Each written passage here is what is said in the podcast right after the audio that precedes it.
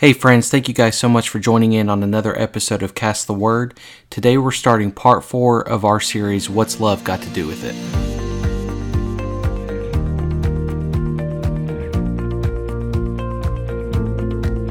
Thank you guys so much for joining in for part four of our series titled What's Love Got to Do with It? Today we're going to talk about godly relationships. The purpose today is to discuss how a strong network of friends with like minded faith can really help strengthen your spiritual health, your faith, and your love towards God. This is part four of our series, What's Love Got to Do with It? Throughout this series, we have been diving into the topic of love and how it really shapes every facet of our life, especially our walk with Jesus. We've addressed the foundational question of what does love have to do with our life and our Christian walk. And we've kind of springboarded from there to discuss topics like how love is greater than hate and also our pursuit of love in our daily lives. So if you've missed our last episode, The Pursuit of Love, or any of the other past episodes, you can check them out anywhere you listen to podcasts. And just a reminder to those that are listening to not forget to subscribe wherever you listen to us. Subscribing would not only help me out, but it will make sure that you get notified when a future episode is published. I also deliver notifications of published episodes and other content through our email notification system. So if you'd like to be included in that, you can do so by visiting casttheword.com, scroll down to the bottom, and enter in your email address into the subscription box. You can also listen to our previously published episodes there as well, including um, parts one through three of this particular series. We also recently opened up a blog page on our website, so if you want to check it out, you can find it there as well. All right, let's get started. Radiant Church recently released a study guide from their pastor that kind of dove into the topic of Christian relationships. And that study guide I found to be very useful, and I want to kind of pull uh, some of that content today and talk through some of that. It really dove into the importance of Christian relationships in our walk with God, which is kind of what we're going to talk about today. Relationships of all types, whether it is a family relationship, a romantic relationship, or our relationship with friends, can all help us in both our daily life and our Christian faith. This particular study guide that we're going to use as an outline today discusses the fact fact that our culture today values personal independence and individualism. That's just the life we live in right now. With the gift and and arguably the curse as well of technology, it has caused so many of us to hide behind our phone or our computer screen. And for many this is this is simply our depth of level of interaction with others. We've lost the touch of picking up the phone and having a conversation versus communicating strictly through text. Connectivity is so important from not just a mental health perspective, but also a spiritual perspective. And that's kind of the angle we're going to go at this today. In Acts 2, verse 42, that particular verse discusses the importance of fellowship and breaking bread and prayers with one another. Proverbs 18, verse 1 says, Whoever isolates himself seeks his own desire. A strong network of friends is so important in our lives. In the general sense, friends can help us get through tough times. They can help us overcome certain situations. And they are generally just good for your mental health and your physical health as well. The network of people you associate with can also greatly impact your outlook on life. So while the group you run with can be very beneficial, if you're surrounded by the wrong group of people, it could be detrimental. Eventually, if you are not surrounding yourself with like minded people, then you can easily become a product of your environment. Proverbs 27, verse 17 says, As iron sharpens iron, so a friend sharpens a friend. So, who is sharpening you today? And are they sharpening you to help you become the person you want to be? And more importantly, the person that God wants you to be. Godly relationships are so important to help us learn how to display the love of Christ in our hearts and to overcome temptations in our lives, to help pick us up when we fall, and many, many more reasons. Godly relationships are just so, from a well rounded perspective, they are so important in our daily walk with Christ. So, a couple points we want to dive into today. Number one, we have to build a strong network of like minded believers. What is the best way we can build a strong network of godly relationships? Church. Hebrews 10:25 says, "Let us not neglect meeting together." Or the King James version that we've all heard, "Don't forsake the assembling of ourselves together." Right now, many of us are still on lockdown due to the coronavirus and are physically unable to assemble together. So, if you don't have a home church, then I encourage you to consider finding one. Even though right now we may be on lockdown, or even though right now it may be difficult for us to physically assemble together, this situation, this scenario that we're in right now, just paints the picture of how important a church assembly can be. As we've been on lockdown, there's been several church members that, that my wife and I have been in contact with, just checking in on each other. And it's just so important to have that type of network when we find ourselves in, in situations we're in right now. And beyond that, the network of like minded believers is such a faith builder. Just by talking with others about similar life situations or hearing personal testimonies on how others who may be ahead of you in their faith walk have made it through difficult seasons seasons in their lives can really help build your faith and make you feel like if God did it for them, he can do it for you as well. So it's just so important that we not forsake the assembling together. And that's just one of many reasons. This is absolutely the best way to build a strong network of godly relationships. Sure, you can find a strong network of godly relationships in other venues or formats, and I don't belittle those methods in any way. But in my personal opinion, church attendance is the best way. And if it's mentioned in the Bible, then we know that that level of importance is strong. If it's strong enough to be mentioned in the Bible, it's strong enough for us to take that in, into consideration as well, right? So, if you're new in your walk with God, or if you're listening right now and you do not know Christ, and let me just pause for a moment and, and acknowledge that the first step is always to seek forgiveness for your sins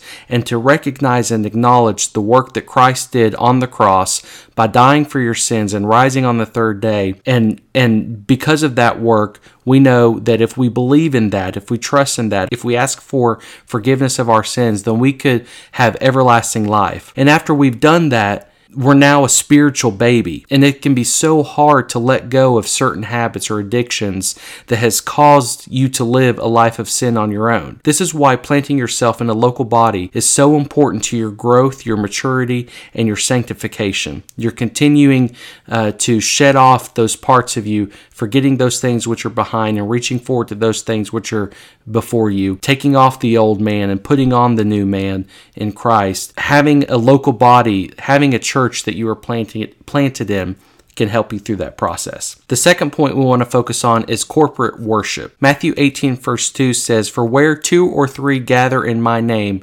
there I am with them. In order to build godly relationships, in order to evaluate the power of love in our relationships and in our walk with God, then we have to understand not only the importance of gathering together, but we really need to focus on the purpose of why we gather together in the first place and not take that for granted. We don't gather together just to get to know one another, which is important because we need those relationships when we're in tough situations or we're in touch, tough seasons. We need those relationships to help build us up. But the main reason we get together in the first place is because of our like minded desire to worship together. Having a strong network of believers to worship, praise, and even Bible study with is so significant in our Christian walks. Not only is this helpful in your Christian journey, but it helps rekindle our spiritual fire as well. I came across an article through Desiring God from author David Mathis that really hit on some important elements of corporate worship and why it's so important in our daily walk with Christ and in our pursuit of love and in our godly relationships and understanding how, how important love is in our lives. Corporate worship is such a pivotal part of that. The author said, Often we come into corporate worship feeling a sense of spiritual fog. During the rough and tumble of the week, the hard knocks of real life in the fallen world can disorient us to ultimate reality and what's truly important. We need to clear our head, recalibrate our spirit, and jumpstart our slow heart. Martin Luther found corporate worship powerful in awakening his own spiritual fire. He said, At home, in my own house, there is no warmth or vigor in me. But in the church, when the multitude is gathered together, a fire is kindled in my heart and it breaks its way through. That quote right there is so influential in understanding the importance of corporate worship. The author goes on to discuss Psalm 73 regarding the psalmist discussing his wicked peers, and things change in that psalm once we get to verse 16. It reads, starting in verse 16, When I thought how to understand this, it seemed to me a wearisome task until I went into the sanctuary of God. Then I discerned their end. Things change in your spirit, in your mind, in clarity, and what's really important in this life in the sanctuary of God. Like the author said, we may enter in in fog because we're disoriented from the week or, you know, the few days that we've had at work, facing the stressors of our life. We may be disoriented, we may be in a spiritual fog, but nothing clears the fog better than entering into the sanctuary of God with like-minded believers and having that network of your brothers and sisters in Christ, knowing that you're all there for one reason and you're there to worship our Savior. We need each other. We are the body, and the body cannot function 100% without every member. 1 Corinthians 12 12 says, Just as a body, though one, has many parts, but all its many parts form one body, so it is with Christ. So we have to understand the significance of how important it is to come together in one mind and in one accord with your like minded brothers and sisters to come into the sanctuary of God and help clear that spiritual fog. There's power in corporate worship, and corporate worship helps us solidify our relationships not just with one another, but it helps grow our relationships with with Christ as well. Um, there's just something powerful about corporate worship in relation to understanding the importance of love in our lives, understanding the value of love in our lives and, and in our daily walk with Christ, and in our joint relationship with one another. So, the last thing I want to mention is that Godly relationships help us in our success.